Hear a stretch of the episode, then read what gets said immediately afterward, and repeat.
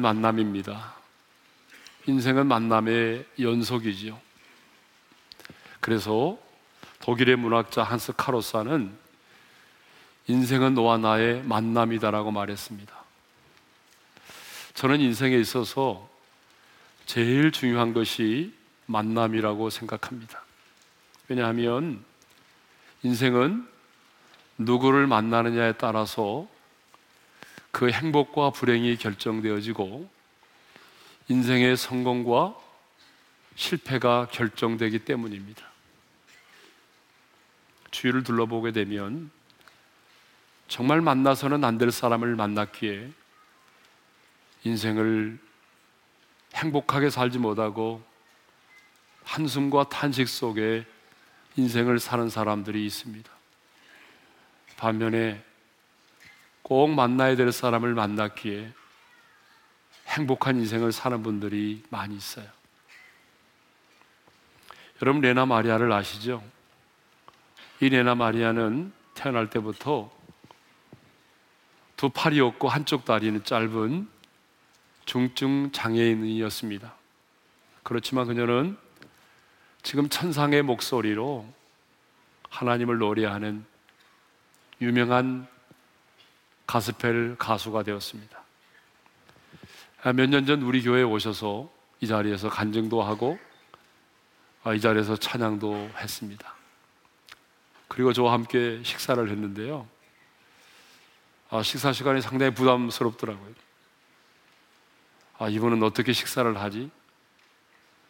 그런데 기도가 끝나자마자 식사를 하시는데요.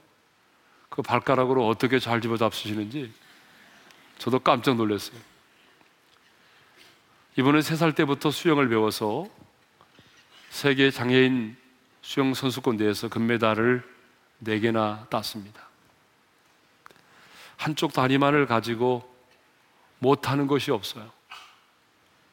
그 한쪽 다리밖에 없지만 십자수를 놓고 요리도 하고 피아노도 치고 그리고 운전도 하고 심지어는 성가대 지휘까지 하고 있습니다.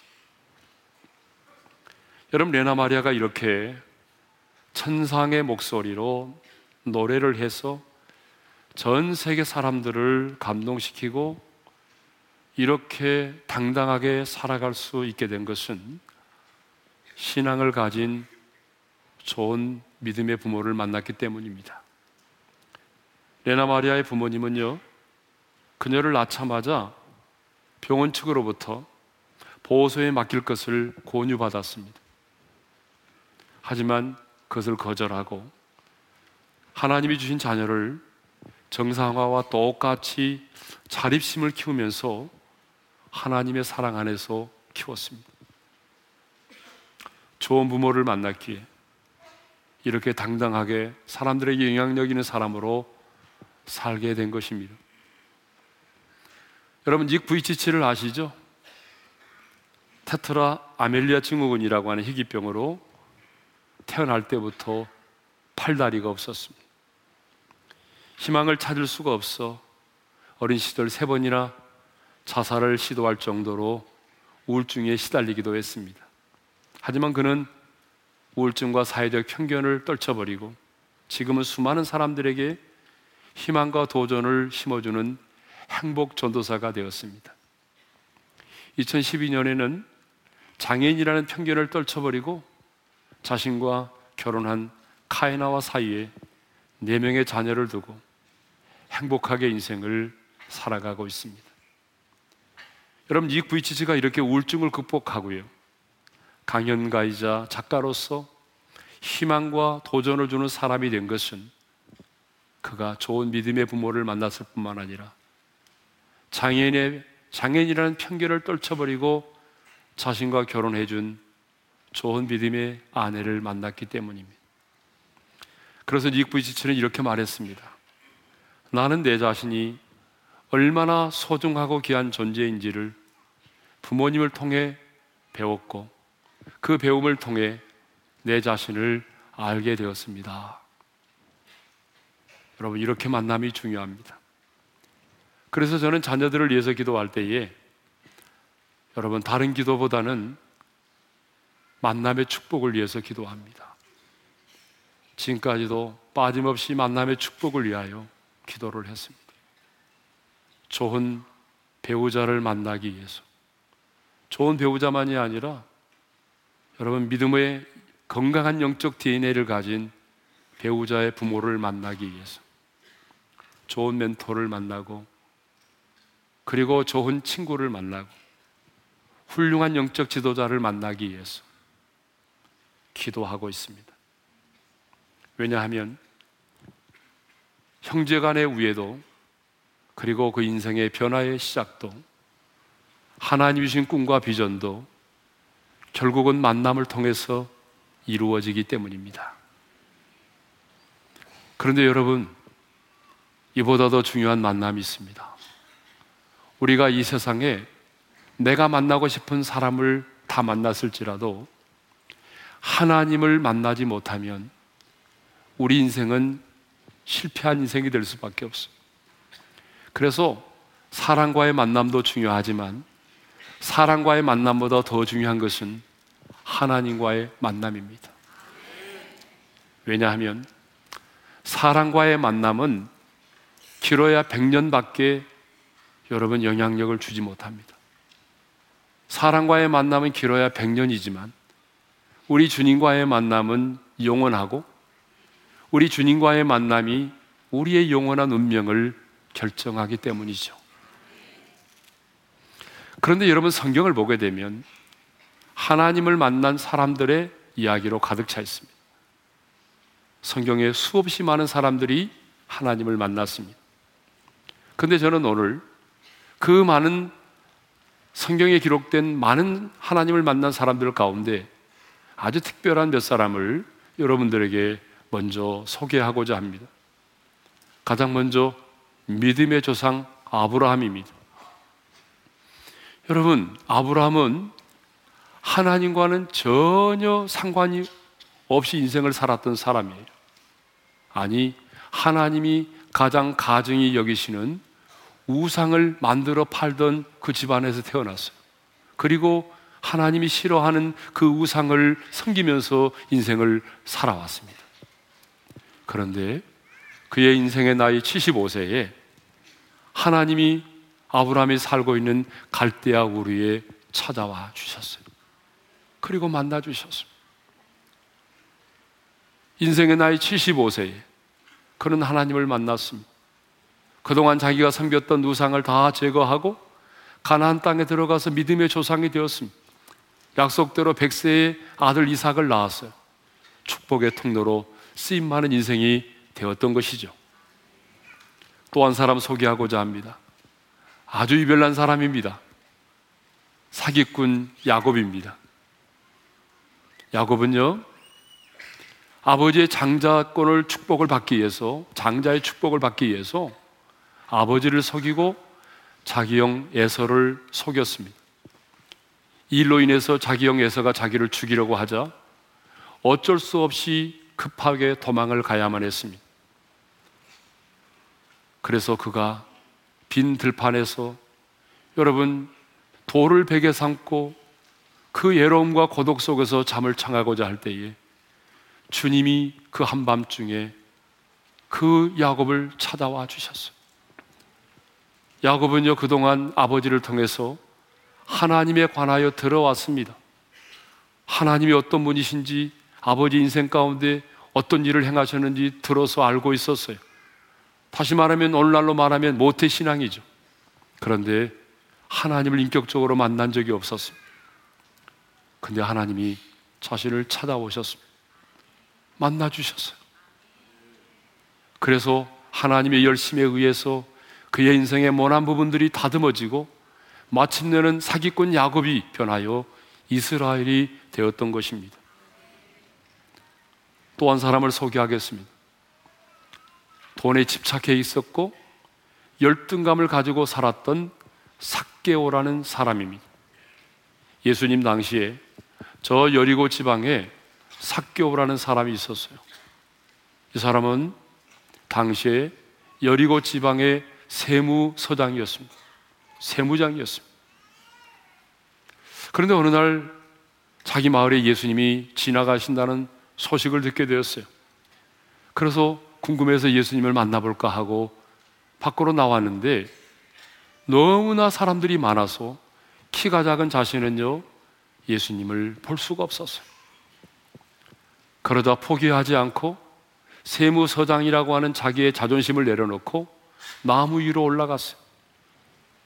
그 나무 밑을 지나가시던 예수님이 나무 위에 올라가 있는 사개오를 바라보시면서 이렇게 말씀하셨습니다. 우리 다 같이 읽겠습니다. 시작. 사개오야, 속히 내려오라. 내가 오늘 내 집에 유하야하겠다. 사개오는 얼마나 놀랐는지 몰라요. 왜요? 아니, 예수님을 만난 적도 없잖아요. 명함을 주고받은 적도 없어요. 그런데 예수님이 자기 이름을 부르는 거예요. 사개오야. 예수님이 자기 이름을 부르시는 거예요. 여러분, 오늘 여기 초대 초청받아서 처음 나오신 여러분, 여러분도 마찬가지입니다. 주님은 여러분의 이름을 다 알고 계세요. 주님이 사개오야 내려오너라. 내가 오늘 네 집에 유하야 되겠다. 그래서 사개오는요 예수님을 자신의 집에 초대를 했습니다. 주님을 만났어요. 여러분 주님을 만나고 나니까 사개오는 주님의 요청에 의해서 요청에 의해서가 아니라 자기 스스로 이렇게 고백합니다. 예수님께 다 같이 읽겠습니다. 시작. 내 소유의 절반을 가난한 자들의 주겠사오며 만일 누구의 것을 속여 빼앗은 일이 있으면 내 갑절이나 갚겠나이다. 주님을 만나는 순간에 여러분 물질의 집착에서 벗어나게 되었습니다. 사교가 어떤 사람입니까? 돈밖에 몰랐던 사람이에요. 너희들이 돈 맛을 알아? 인생은 말이야 행복은 돈에 있어. 돈을 가지면 행복할 수 있다고. 그래서 백성들로부터 면허증을 가진 강도 또 매국노라고 그런 비난과 지탄을 받으면서도 아랑곳하지 않고 여러분 세금을 많이 착취했던 사람이 돈에 집착했던 사람 열등감을 가졌던 사람 그런데 그가 그날 주님을 만나고 난 이후에 그 소유욕으로부터 해방됐습니다. 열등감으로부터 자유함을 얻게 되었습니다. 또 한 사람을 소개하겠습니다. 이 사람도 특이한 사람입니다. 사마리아 수가성에 살고 있던 정욕에 목말라 있던 한 여인입니다. 이 여인은 과거에 남편을 다섯이나 두고 있었어요. 저는 지금까지 살아오면서 아내를 다섯 두었던 사람은 가끔 본 적이 있습니다. 그런데 남편을 다섯이나 둔 여자, 나, 남편을 다섯이나 둔 여자는 처음 봤어요. 성경에 나오는 이 여자. 그리고 지금 살고 있는 이 남자도 남편이 아니라 기둥서방입니다. 그러니까 여러분, 정욕에 목말라 있던 여인이죠. 대백주 대낮에 물을 길르러 올 수가 없었어요. 왜? 사람들이 자기를 보게 되면 돌을 던지니까. 사람들은요, 자기를 보게 되면 비아냥거렸어요. 그래서 사람들의 낯을 피하여 이 여자가 정오에 아무도 물을 길러오지 않는 그 시간에 그 우물가에 물을 길러러 왔단 말입니다. 그런데 주님은요, 이렇게 추하고 더러운 여인, 정욕에 목말라 있던 여인, 너무나 예롭고 고독한 여인, 누구도 만나주기를 원치 않았던 이 여인을 우리 주님이 찾아와 주셨어요. 그것도 아침부터 4시간 이상을 걸어서 말입니다. 이 여인은 그날 주님을 만났습니다. 여러분, 주님을 만나고 나니까 여러분, 이 여자가 어떻게 반응한지 아세요? 물동이를 버려두고 마을로 뛰쳐 들어갔어. 아니, 사람들의 낯을 피하기 위해서 숨어 지내던 여자가요, 이제는 물동이를 버려두고 마을 속으로 뛰어 들어가서 사람들에게 이렇게 외쳤다니까요. 와서 보라, 이는 그리스도가 아니냐? 메시아 그리스도를 만났다는 거예요. 그리고 이 여자가 전하는 복음을 듣고 사마리아에 살고 있는 많은 사람들이 그날에 예수님을 영접했다라고 성경에 기록되어 있습니다. 최초의 여 전도사가 되었습니다. 또 한 사람 소개하겠습니다. 이 사람도 아주 특이한 사람입니다. 예수님을 그렇게 싫어하고 예수 믿는 사람들을 핍박했던 사람 사울이라는 청년입니다.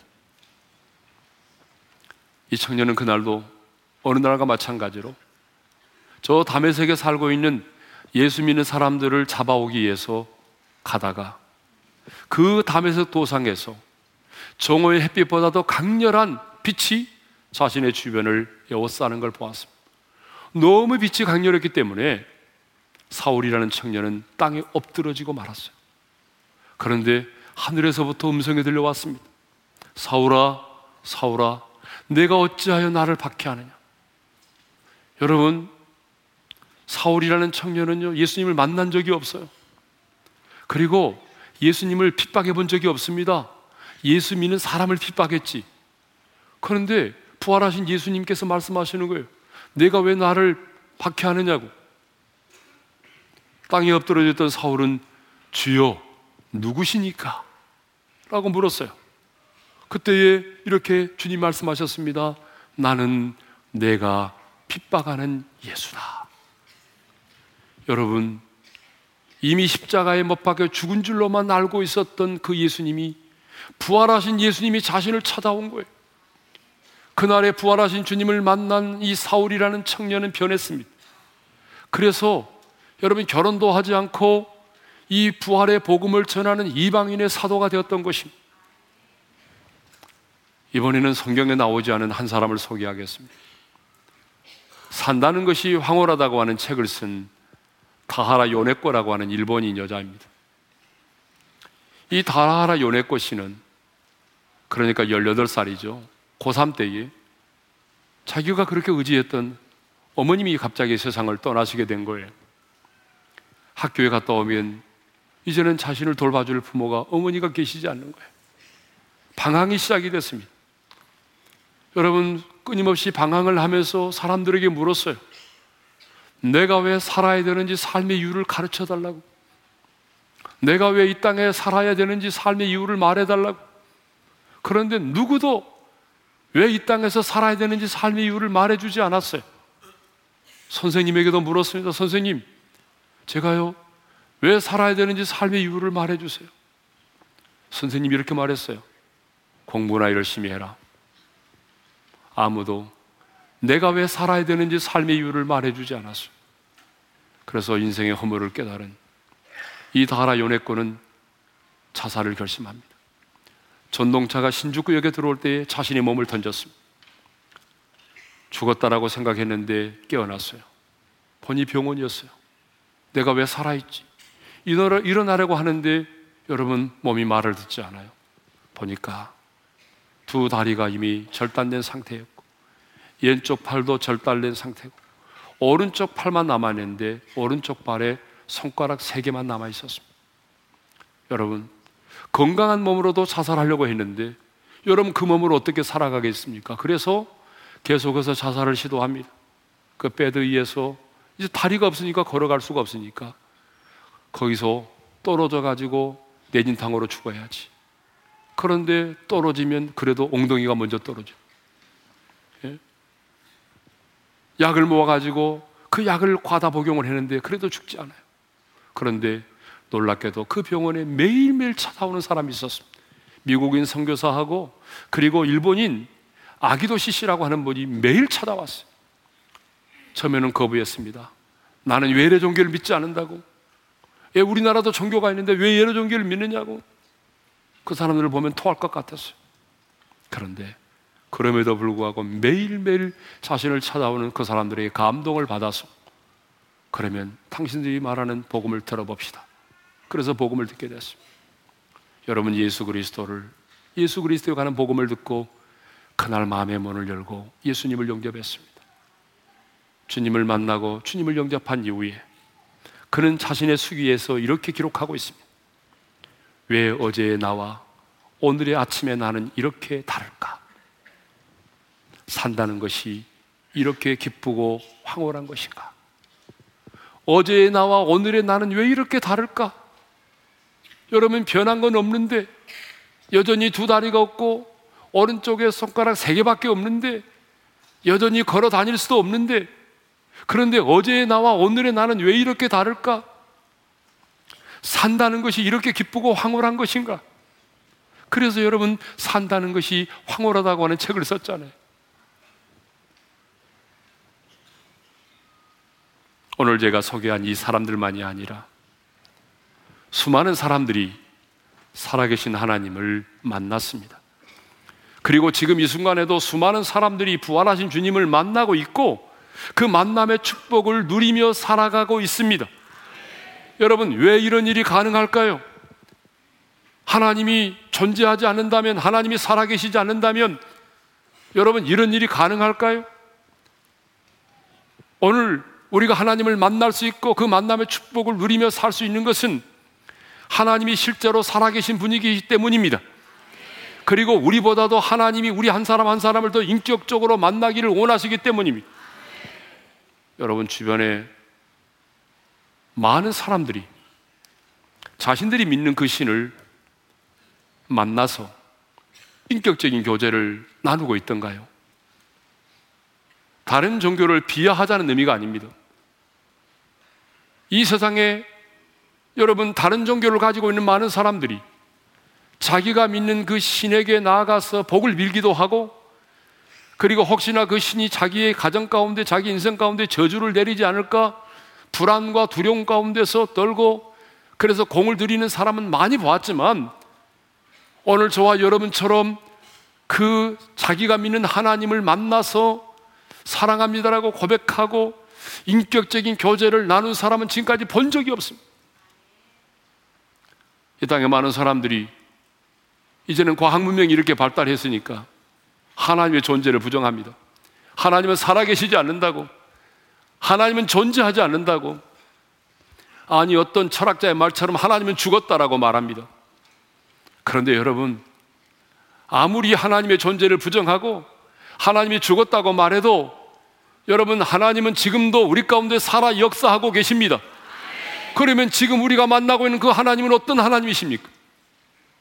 오늘 또 여러분, 이란을 비롯해서 무슬림권에서는 선교사들을 통해서 복음을 듣지 못한 그 지역의 많은 사람들이 얼마나 많은 사람들이 지금 이 순간에도 여러분 꿈과 환상을 통해서 부활의 주님을 만나고 있다는 그 놀라운 보고서가 지금 여러분 접수되고 있는지 모릅니다.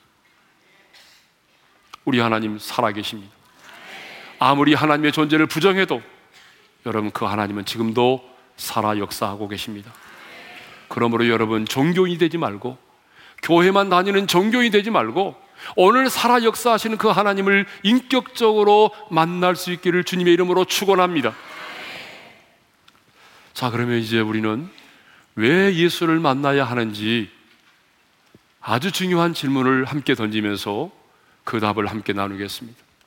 우리가 왜 예수를 만나야 됩니까? 여러 가지 이유가 있겠지만 첫째는 죄와 죽음의 문제를 해결받습니다. 우리 인간의 가장 근본적인 문제가 뭘까요? 여러분의 인생의 가장 근본적인 문제는 돈이 없는 게 아니에요. 예? 여러분의 자녀들이 속썩인 거 그게 문제가 아니에요, 사실은. 우리 인생의 가장 근본적인 문제는 죄와 죽음의 문제입니다. 이 죄와 죽음의 문제를 해결하지 못하면 여러분 그 인생은요 행복할 수가 없습니다. 죄와 죽음의 문제를 해결받지 못하면 여러분 그 사람은요 여러분 성공자가 아니에요. 그런데 성경은 말합니다. 모든 사람은 죄인이라고. 의인은 한 사람도 없다라. 아담의 후손은 아담의 후손으로 태어난 우리 모든 인간들은 죄 가운데 태어났고 죄를 지으면서 살아갑니다. 그런데 놀라운 사실은 그 죄는 반드시 값이 있다는 거예요. 그 죄에는 그 죄에 맞는 값을 치러야 한다는 거죠. 그런데 우리는 우리 스스로 그 죄값을 치를 수가 없어요. 그래서 예수님이 우리의 죄값을 대신 치르기 위해서 2000년 전에 인간의 몸을 입고 이 땅에 오셨습니다. 여러분, 왜 예수님이 인간의 몸을 입고 이 땅에 오셨습니까? 그분이 이 땅에 오신 이유는 저와 여러분의 죄값을 치르기 위해서입니다. 그 죄값이 뭡니까? 수치입니다. 그 죄값이 무엇입니까? 목마름입니다. 형벌입니다. 그 죄값이 무엇입니까? 죽음입니다. 그래서 2000년 전에 인간의 몸을 입고 오신 예수님은 시간과 공간을 초월하여 저와 여러분의 모든 죄를 뒤집어 쓰시고 십자가에서 수치를 당하시고 형벌을 당하시고 목마름의 고통을 당하시고 죽임을 당하셔서 우리의 죄값을 완벽하게 지불하셨어요. 그래서 예수님은 이 땅을 떠나시기 직전에 다 이루었다고 말씀하셨어요. 여러분 다 이루었다는 말이 헬라어로 테텔레스타이라는 말인데 그 말의 뜻이 무엇입니까? 값을 지불했다, 완불했다, 청산했다 그 말이. 예수님이 십자가에서 저와 여러분의 모든 죄값을 완벽하게 지불하셨습니다. 그러기 때문에 우리가 예수를 믿으면 죄를 용서받는 거예요. 그러기 때문에 우리가 예수를 믿으면 죄 사함을 얻게 되는 것입니다. 뿐만 아니라 예수님은 사망 권세를 깨뜨리시고 죽음을 이기고 부활하셨어요. 그러니까 오늘 예수님을 우리가 영접하게 되면 부모님이 여러분에게 물려준 생명 이외에 예수님의 생명, 죽음을 이긴 부활의 생명을 갖게 되는 것입니다. 그 부활의 생명으로 다시 태어나게 되는 거예요. 이것을 성경은 영생이라고 말해요. 요한복음 3장 16절의 말씀을 읽겠습니다. 다 같이요. 하나님이 세상을 이처럼 사랑하사 독생자를 주셨으니 이는 그를 믿는 자마다 멸망하지 않고 영생을 얻게 하려 하십니다. 그러니까 오늘 저와 여러분이 예수를 믿으면 제 문제로부터 자유함을 얻게 되는 것입니다. 제사함을 얻게 되는 것입니다. 죽음을 이긴 생명을 갖게 되는 것입니다.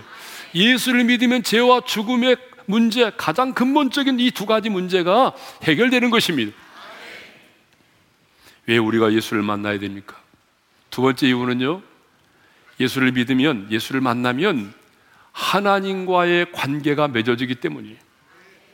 자, 오늘 우리가 마음의 문을 열고 예수님을 믿고 영접하게 되면 우리 눈에 보이지 않지만 영이신 하나님과 실제적인 관계가 맺어지는 거예요. 요한복음 1장 12절의 말씀을 읽겠습니다. 시작. 영접하는 자, 곧 그 이름을 믿는 자들에게는 하나님의 자녀가 되는 권세를 주셨으니 누구에게 하나님의 자녀가 되는 권세를 주셨다고 말씀합니까? 영접하는 자, 곧 그 이름을 믿는 자입니다. 예수님을 영접하고 그 예수의 이름을 믿는 자들에게는 하나님의 자녀가 되는 권세를 주신다고 약속하셨습니다. 여러분, 우리가 예수를 믿으면 이 세상을 창조하신 창조주 하나님이 우리의 아빠, 아버지가 되십니다. 그리고 우리는 그분의 아들이 되는 거예요. 이거 이 관계는 아버지와 아들의 관계는 실제입니다. 여러분 한번 생각해 보세요. 얼마나 놀랍습니까? 이 천지 만물을 창조하신 하나님이 오늘 나의 아빠가 되어 주시고 아버지가 되어 주신 그리고 우리는 그분의 아들이 되는 것입니다. 그러기 때문에 이 관계가 실제이기 때문에 하나님의 아들 된 우리는 인생을 살아가면서 언제든지 아버지 앞에 나가 우리의 도움을 요청할 수가 있습니다. 아버지, 내가 이런 상황 가운데 빠졌습니다. 아버지 도와주세요. 도움을 요청할 수가 있습니다. 사랑하는 성도 여러분, 형식적으로 종교인으로 교회를 다니지 말고 인격적으로 예수님을 영접하시고 주님을 만나셔서 하나님이 아버지가 되고 우리가 그 아들이 되는 그 관계의 축복을 누리며 살아가기를 원합니다. 세 번째로, 왜 우리가 예수를 만나야 되느냐? 예수를 믿게 되면 삶의 놀라운 변화가 일어난다는 것입니다. 저는 지금까지요, 목회를 하면서 진짜로 예수를 만난 사람 가운데 변화되지 않는 사람을 한 사람도 본 적이 없습니다. 반드시 예수를 믿고 예수를 만나면 약간의 차이는 있지만 변화가 일어납니다. 변화가 없다면 그 사람은 아직 예수님 만난 사람이 아니에요. 예? 제가 방금 전에 말씀드렸던 사람들을 보겠어요. 믿음의 주상 아브라함, 그는 우상을 만들어 팔고 우상을 섬겼던 사람이에요. 그런데 예수를 만남으로 그가 어떻게 됐어요? 믿음의 조상이 되었잖아요. 사기꾼 야곱, 여러분 예수를 믿음으로 하나님을 만남으로 뭐가 됐어요? 이스라엘이 됐잖아요. 예? 여러분 돈밖에 몰랐던 그리고 열등감이 컸던 사개오라는 사람 예수를 만나고 모든 소유욕으로부터 해방됐잖아요. 열등감으로부터 자유함을 얻었잖아요. 수가성 우물가 여인 남편을 다섯이나 두었지만 만족하지 못하고 정욕에 목말라 있던 제 많은 이 여인도 주님을 만나고 난 이후에 여러분 복음을 전하는 최초의 여전도사가 됐잖아요. 그렇게도 예수님을 싫어하고 예수 믿는 사람을 핍박했던 사도 바울, 사울이라는 청년은 주님을 만나고 난 이후에 복음을 전하는 이방인의 사도가 되었잖아요. 그렇습니다. 누구든지 누구든지 어떤 사람이든지 간에 오늘 마음의 문을 열고 예수님을 영접하면 예수님을 만나면 삶의 변화가 일어날 줄로 믿습니다. 여러분 두려움 가운데 떨던 분이 계십니까? 두려움 가운데 지금 떠는 분이 계십니까? 오늘 예수님 영접하면 여러분의 마음속에 두려움이 떠나갈 것입니다. 세상에 줄 수 없는 하늘의 평강이 여러분의 마음에 임할 것입니다. 슬픔과 탄식 속에 살아가는 분이 계십니까? 오늘 예수님 영접하면 주 안에 있는 기쁨을 누리게 될 것입니다. 여러분 삶의 이유를 알지 못하고 소망이 없이 인생을 사는 분이 계십니까? 예수님 영접하면 내가 왜 살아야 되는지 삶의 이유를 알게 될 것입니다. 내가 어디로 가고 있는지 내 삶의 이유와 목적을 알게 될 것입니다. 썩어지지 않을 소망을 갖게 될 것입니다. 꿈이 없는 사람들은 꿈을, 꿈을 갖게 될 것입니다. 사망에서 생명으로 옮겨지고 어둠에서 빛 가운데로 옮겨지는 놀라운 역사가 여러분의 인생 가운데 일어날 것입니다. 삶의 우선순위가 바뀔 것입니다. 그런데 예수님과의 만남은 주님이 먼저 찾아오심으로 말미암아 이루어졌다는 사실. 방금 전에 제가 말씀드린 사람들을 보게 되면 그들이 자기 열심으로 자기 공로로 하나님을 찾아간 게 아니에요. 하나님이 그 인생 가운데 찾아와 주셨어요. 갈대아 우리에 살고 있던 75세의 이 아브라함을 하나님이 찾아오셨어요. 예? 캄캄한 밤중에 도망치고 있던 야곱 하나님이 찾아와 만나 주셨어요. 여러분, 수가성 우물가 여인 주님이 4시간 이상 걸어서 찾아와 주셨어요. 만나 주셨어요. 예? 여리고에 살고 있던 이 사개오도 주님이 여리고를 찾아와 만나 주셨어요. 예수님을 핍박했던 사울 부활하신 주님이 찾아와 만나 주셨습니다. 주님이 찾아와 만나 주심으로 주님을 만나게 된 거예요. 그렇습니다. 주님은 여러분의 인생 가운데도 찾아오셨습니다. 그리고 지금 여러분의 마음의 문을 두드리고 계십니다. 요한계시록 3장 20절의 말씀을 읽겠습니다. 다 같이요. 볼지어다 내가 문 밖에 서서 두드리노니 누구든지 내 음성을 듣고 문을 열면 내가 그에게로 들어가 그와 더불어 먹고 그는 나와 더불어 먹으리라. 지금 예수님은 여러분의 문 밖에 서서 여러분의 마음의 문을 두드리고 계십니다. 내가 마음의 문을 열도록 나의 마음의 문 밖에 서서 여러분의 마음의 문을 두드리고 계십니다. 지금 주님은 어디에 계실까요? 여러분의 마음의 문을 두드릴 수 있을 만큼 가장 가까운 곳에 주님이 계십니다. 문에 떨어져 있는 상태에서는 문을 두드릴 수가 없잖아요. 그러니까 여러분 주님께서 오늘 여러분의 마음의 문을 두드리고 계신다는 이 표현을 보게 되면 주님은 지금 여러분의 인생 곁에 가장 가까이 와 계십니다. 여러분의 마음의 문을 두드릴 만큼 가장 가까이 와 계십니다. 지금 여러분 눈에 보이지 않지만 영으로 주님께서 여러분 앞에 와 계십니다. 여러분 곁에 와 계십니다. 영국의 화가 헌트가 그린 이 세상의 빛이라고 하는 명화가 있습니다. 이 그림에 보게 되면 가시관을 쓰신 예수님께서 왼손에 등불을 들고 문 밖에 서서 오른손으로 조용히 문을 두드리고 계십니다. 여러분 문에는 담쟁이 넝쿨이 휘감겨 있고 문 앞에는 잡초가 우거져 있습니다. 이것을 보게 되면 이 집의 주인이 오랫동안 문을 열어주지 않아서 오랜 세월 동안 사람의 발길이 끊겨져 있었음을 알 수 있습니다. 그리고 이 그림을 자세히 들여다보게 되면 이 문의 손잡이는 안으로 달려 있고 바깥쪽에는 없습니다. 무슨 말입니까? 내 마음의 문을 열 수 있는 사람은 바로 내 자신이라는 겁니다. 그렇습니다. 문은 내 마음의 문은 내가 열어야 합니다. 내가 문 밖에 서서 두드리니 누구든지 내 음성을 듣고 문을 열면 여러분 내 마음의 문을 열 수 있는 사람은 내 자신입니다. 여러분 예수님은 전능하신 분이시지만 강압적인 방법이나 폭력으로 우리의 마음의 문을 열고 우리 안에 들어오시지 않습니다. 우리 하나님은 굉장히 인격적인 분이십니다.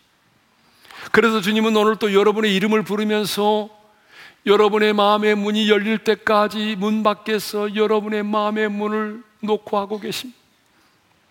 얼마나 오랜 세월 동안 여러분의 마음의 문을 두드리셨는지 모릅니다. 당신의 인생에 천둥번개가 치고 비바람이 몰아쳐도 주님은 여전히 당신의 문 밖에서 당신의 마음의 문을 두드리고 계셨습니다. 당신이 사업에 실패하고 누군가로부터 배신을 당하여 하염없이 눈물을 흘리고 있는 그 순간에도 주님은 여러분의 곁을 떠나지 않고 여러분의 이름을 부르면서 여러분의 마음의 문을 두드리고 계셨습니다. 그러면 왜 주님은 여러분의 곁을 떠나지 않고 끊임없이 여러분의 마음의 문을 두드리고 계실까요? 아니, 왜 주님은 여러분의 마음 속에 들어오기를 원하실까요? 그 이유를 이렇게 말씀하고 있습니다. 읽겠습니다. 시작. 내가 그에게로 들어가 그와 더불어 먹고 그는 나와 더불어 먹으리라. 주님이 내 안에 들어오기를 원하시는 이유가 뭡니까? 나와 더불어 먹기 위함이라는 거예요. 무슨 주님이 식인종입니까? 뭘 잡수시겠다는 거예요? 이 말은 이 먹는다고 하는 표현을 아셔야 됩니다. 여러분, 이 먹는다는 표현은 그 당시에 가장 친밀한 사귐과 앉아서 먹는 거예요. 그렇지 않으면 누구와 함께 앉아서 먹을 수가 없어요. 그러니까 주님이 우리 안에 들어와서 나와 함께 더불어 먹는다는 것은 주님이 내 안에 들어오셔서 나와 친밀한 사랑의 사귐을 나누기 위해서라는 거예요. 내 인생 외롭지 않도록 하기 위해서 주님이 나와 사랑을 갖고 그 사랑의 친밀한 사귐을 갖기 위해서 주님이 우리 안에 들어오기를 원하신다는 것입니다. 인생의 행복은요. 내가 누구를 만나서 누구와 사귐을 갖느냐에 달려 있는 것입니다. 여러분 그렇지 않습니까? 여러분이 아무리 스펙이 좋고 좋은 집에 살아도 만나서는 안 될 사람을 만나서 불편한 사귐을 갖고 있다면 행복이 아닙니다. 인생의 행복은 내가 누구를 만나서 그 사람과 어떤 사귐을 갖고 있느냐에 달려 있습니다. 저는 오늘 여러분들이 여러분의 마음의 문을 열고 길이요 진리요 생명 되신 주님을 영접함으로 주님을 만나고 그 주님과 인생의 남은 때를 사랑의 사귐을 나누며 살아가기를 원합니다. 여러분 황소머리라고 하는 프랑스의 피카소의 작품이 있습니다. 언젠가도 제가 한번 소개를 한 것 같은데요. 이 작품이 얼마 전에 아, 여러분 놀라지 마세요. 300억 원에 팔렸습니다. 300원이 아니고 300억 원입니다. 근데 여러분, 이 작품이 어떻게 만들어졌는지 아시죠? 1943년에 어느 날 피카소가 집 주위를 산책하다가 버려진 고장난 자전거 한 대를 발견했습니다. 그는 버려진 자전거를 자기 집으로 가지고 가서 안장과 핸들을 떼버리고 그 안장에다가 핸들을 거꾸로 붙이고 그 이름을 황소머리라고 불렀습니다. 여러분도 오늘 가서 할 수 있습니다. 여러분 집에 버려진 자전거가 있으면 여러분 이렇게 하면 황소머리가 되는 거예요. 그런데 그것이 오늘날 300억 원이라고 하는 엄청난 고가의 유명한 작품이 되었습니다. 누군가에 의해서 버려진 고물 자전거, 아무도 눈여겨보지 않았던 충고 자전거가 산책하던 피카소를 만나자 값싼 고물이 아니라 푸르의 작품이 된 것입니다. 여러분, 마찬가지입니다. 이와 같이 우리가 예수를 믿으면 예수를 만나면 우리 인생이 바뀐다는 거예요. 사람들이 볼 때는 내가 시시한 인생처럼 보입니다. 어쩌면 버려진 인생처럼 보입니다. 그렇지만 여러분, 주님을 내가 만나게 되면 우리가 예수를 믿게 되면 우리가 예수님 안에서 새로운 피조물이 된다는 것입니다. 죄와 죽음의 법에서 해방됩니다. 하나님의 자녀가 됩니다. 세상에 줄 수 없는 평안을 누리고 기쁨을 누리게 되는 것입니다. 여러분, 우리가 예수님을 영접하게 되면 여러분의 인생의 가치는 여러분에 의해서 결정되는 것이 아니라 내가 영접한 예수님에 의해서 내 인생의 가치가 결정되는 것입니다.